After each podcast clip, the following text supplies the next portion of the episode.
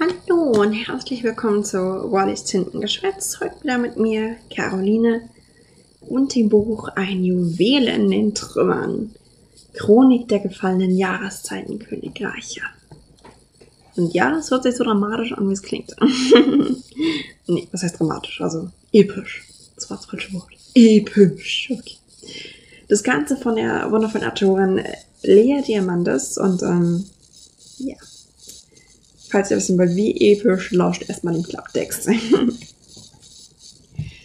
Hunderte Jahre sind vergangen, seit Magie die vier großen Jahreszeiten Königreiche in die Knie zwang. Nur das Sommerkönigreich konnte diesen Kampf überdauern und der Kontinent wurde zu einem ewigen Sommer verdammt. Als Tochter des letzten Königs ist Robin behütet vor den grausamen Toden, die ihr Volk holen, doch an ihren Händen klebt das Blut unzähliger Magier. Bei einem Kampf tötet sie den Getreuen des Prinzen mit Sommermagie und ist zur Flucht gezwungen, wenn sie nicht das Schicksal ihrer zahlreichen Opfer teilen möchte. Um außerhalb der Mauern zu überleben, muss sie ihre Herkunft verheimlichen. Auch vor der gefährlich schönen Soldatin Beatrice. Mit ihr erfährt sie eine Art der Freiheit, die sie vorher nie gekannt hat. Doch weiß sie nicht, was geschehen wird, wenn Beatrice ihr düsteres Geheimnis erfährt. Gemeinsam suchen sie nach einem Weg, den ewigen Sommer zu beenden, doch der Schlüssel dazu liegt in Robins Magie. Wenn sie diese beherrschen könnte. Und in den Schattern, Schatten lauern weitere Gefahren. Hier.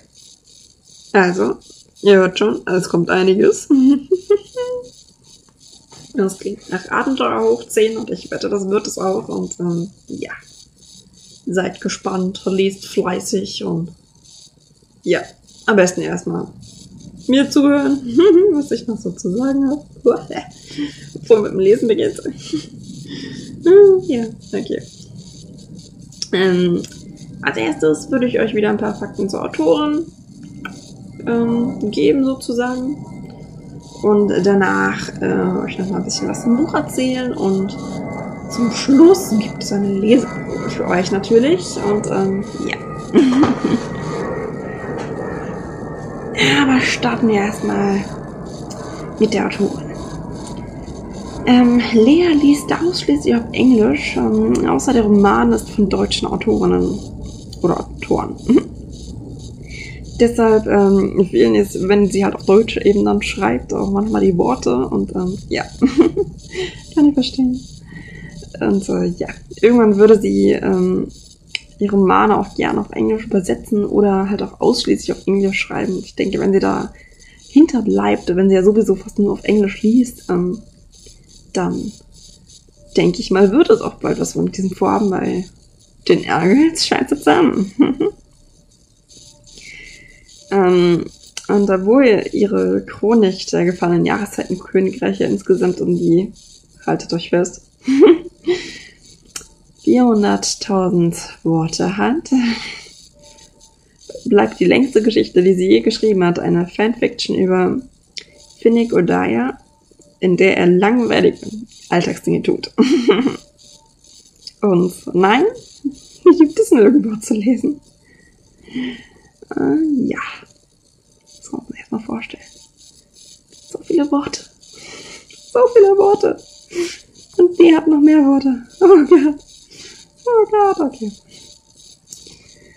Also es ist ja meistens so, wenn man die Zahl dann mal erreicht hat, dann ist sie nichts mehr Besonderes, sag ich mal in Anführungszeichen. Ähm, bin ich immer so, oh Gott, oh Gott, es ist so weit hin. Es ist so eine große Zahl.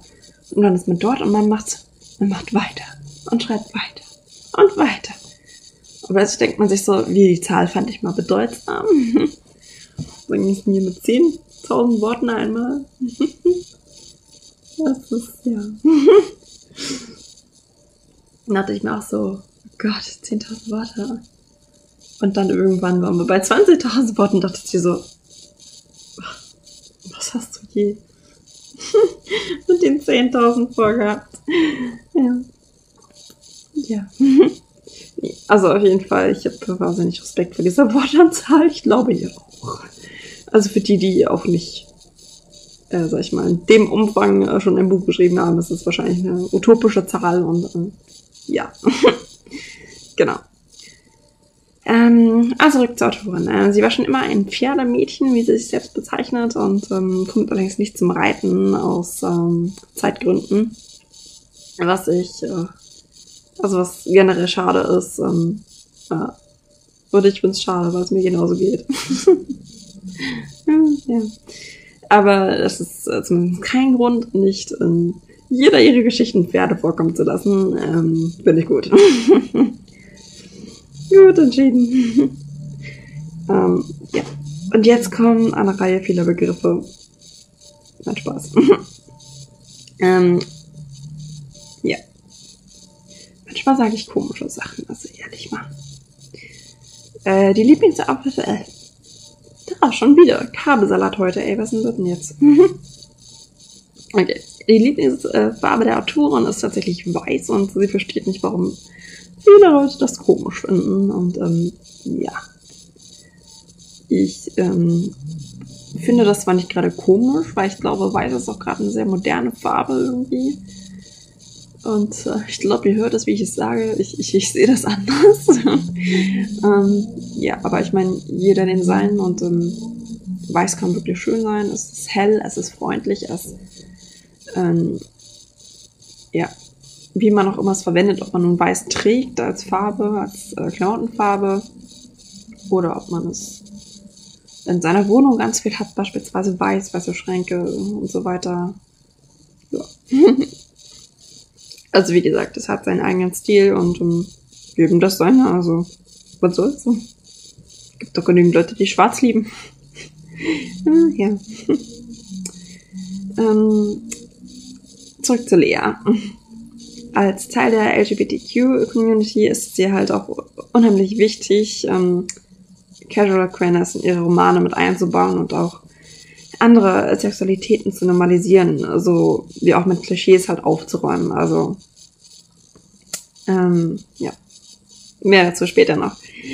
Ähm, aber auch andere Herzensthemen sind ihr sehr wichtig, wie halt äh, mentale Gesundheit und das ist halt alles ein Teil auch ihrer Romane, die sie so schreibt und dann ich finde das gut, also wenn man einfach was ähm, wenn man diesen Wunsch hat, dann auch noch was mitzubringen, in den, mitzubringen, mitzugeben in den Büchern und ähm, dann noch sich mit solchen Themen auseinandersetzt und ähm, das auch mit thematisiert, aber ich finde das wirklich, ich finde das cool und ich denke, euch geht's ähnlich. Ähm, ja.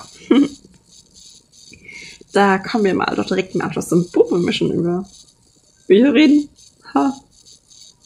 Der war nicht gut, der Witz. Hm, okay. Die Idee zum Buch ähm, kam ihr im Mai 2016, als es unerträglich heiß war. Ich weiß nicht, erinnert ihr euch noch im Mai 2016?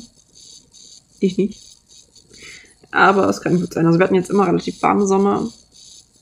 Ich glaube, welcher Sommer war so warm? 18? 19? Doch, ist auch immer sehr heiß und ja, egal. Ähm, jedenfalls hat sie in diesem Sommer einen Fantasy-Roman gelesen, der wie so oft in diesem Genre halt auch ähm, äh, in dem Winter herrschte, ewiger Winter und so, ihr kennt das. Stimmt, also mir fällen da sofort äh, einige Romane ein, die da reinpassen. Und ähm, ja, deswegen kam der Autorin halt der Gedanke, dass ein ewiger Sommer halt äh, mindestens genauso schlimm sein kann. Und ähm, daher so entstand die Idee quasi rund um die Jahreszeiten Königreiche, die am Ende an einem ewigen Sommer langsam zugrunde gehen. Ich sag ja. Drama. ja, okay. Und ähm, Ursprünglich, äh, jetzt werdet ihr euch bestimmt wundern, war die Geschichte als Einzelband geplant und ihr denkt bestimmt so, was, bei der Mordanzahl? Ja. Nein, irgendwann hat es auch die Autorin eingesehen, so, das wird jetzt hier nichts. Und äh, jetzt gibt es zwei Bände und ähm, es gibt sogar einen dritten. ja. Der spielt dann allerdings 16 Jahre nach den Ereignissen des zweiten Bandes und ähm, ja, was ich auch richtig cool finde, ich äh, mag ja sowas. Ähm, wenn das dann auch noch, ich finde, es gibt dann so einen gewissen Abstand zu den anderen Bänden und legt meistens nochmal so eine komplett andere Sichtweise quasi mit drauf. Also es ist komplett anders, aber halt nochmal so eine andere, so einen anderen Blickwinkel einfach auf die ganzen Sachen. Wenn man dann viele Bände hat, das kann ja ein riesen Plot-Story-Ding sein. Ja, wenn man dann auch nochmal so eine Geschichte hat, die etwas abseits ist, aber gleichzeitig trotzdem nochmal dann so andere Seiten noch mitzeigt oder nach halt bestimmten Jahren, also wo es dann halt nahe nach den Geschehnissen von Band 2 halt ist, sozusagen, so die nachkommt, dass man da, da macht man als Leser so auch so eine Entwicklung mit, nicht nur während der Hauptstory, sage ich jetzt mal, ähm, sondern der dritte Band dann sozusagen, da spielt man danach und da hat man nochmal, ja, ich kann mich, glaube ich, mund- und fusselig reden, ihr wisst, was ich meine. und das ist, ja, also ich finde das halt mega interessant und deswegen cool, dass es da einen dritten Band gibt. ähm, zur Protagonistin. Die heißt ja Robin und ähm, ihr Name hatte ursprünglich keine Bedeutung. Und ähm, sie wollte halt etwas Unkonventionelles und dann hat sie aber gemerkt, äh, was der Name bedeutet. Ähm, also, dass der Name Rotkehlchen bedeutet, um genau zu sein. Und ähm, das passt halt irgendwie ja doch wieder zur Protagonistin und sozusagen wäre die fast aufs Auge. ja. Und jetzt zum interessanten Love Interest. Und zwar ähm, sollte Robin eigentlich gar keinen haben und, und dann kam Beatrice. ja. Nein, Beatrice war die letzte Figur, äh, die sie ausgearbeitet hat und aber eigentlich nur dazu da, um die Vergangenheit von einem weiteren Charakter äh, schlimmer zu machen. Und ähm, wie soll das anders kommen? ähm, dann hat die Autorin sie so lieb gewonnen, dass sie ihr eine größere Rolle gegeben hat und dann gemerkt hat, dass sie eigentlich auch sehr gut zu Robin passt und schwupps, die Wups. Was passiert? Tja, es passiert ein romantischer Subplot für ihre POV-Figur. Und ähm, im zweiten Band wird es dann sogar einen POV geben. Ja. und jetzt ist die Autorin allerdings umso glücklicher, dass es so gekommen ist und dass sie die Buchwelt bunter macht mit dieser Liebesgeschichte und ähm, ja, dass sie damit quasi eine Geschichte erzählen kann, die ihr früher gefehlt hat und dann, ja, finde ich schön, also finde ich wirklich toll und ähm, ja, deswegen jetzt, ähm, ja, will ich das nicht erwähnen, deswegen habe ich mir auch ähm, die eine süße Szene ausgesucht zwischen den beiden, weil ich die auch so schön fand, also zwischen, also als Leseprobe meine ich jetzt, ausgesucht habe zwischen Beatrice und Robin und ähm, weil ich die so süß fand. und ich finde, in diesem Buch gibt es auch sehr viele grausame Dinge. und ich, nein, Spaß. Also, ähm, also sehr viele schlimme Dinge passieren auch, die vielleicht auch nicht leicht fürs Gemüt sind, sagen wir es mal so. Und ähm, deswegen ähm, wollte ich auch, also ich fand das erste Kapitel schon hardcore, muss ich so sagen. Deswegen dachte ich mir so, wir starten mit was Leichtem. Und ähm, ja, weil einem auch die Liebesgeschichte halt auch irgendwie mitnimmt und bewegt. Und deswegen dachte ich mir, wäre das ganz gut. Aber erstmal noch ein Fakt zum Buch habe ich nämlich noch für euch. Und zwar meinte mal eine Testleserin tatsächlich, dass das Ganze eine Mischung aus Merlin und The Hundred äh, wohl sein soll. Also falls ihr die Serien kennt, dann wisst ihr, ob das vielleicht so passen könnte, nicht passt irgendwie. Also ich kann es mir vorstellen, auch wenn ich nur die zweite Serie kenne, aber ja. Ich kann es mir da noch gut vorstellen. Also so wie es klingt, sowas. ja. Ich kann es mir aber nur gut vorstellen. ja, okay. Also das dazu. Und ähm, da wären wir auch schon bei der Leseprobe anbelangt, liebe Leutchen. Und ähm, genießt sie. Einfach nur genießt sie. Hm. Ich muss sie erstmal öffnen. Das war vorhin schon so. Hat so ewig gebraucht, bis es sich geöffnet hat. War die Schrift zu klein, also verzeiht mir, falls ich mich verlese, aber ich kann diese blöde Schrift hier nicht größer machen. Ja. Ich glaube, ich weiß. Aber ich bin aber nicht technikbegabt. Seht's mir nach. okay. Seid ihr bereit? Okay.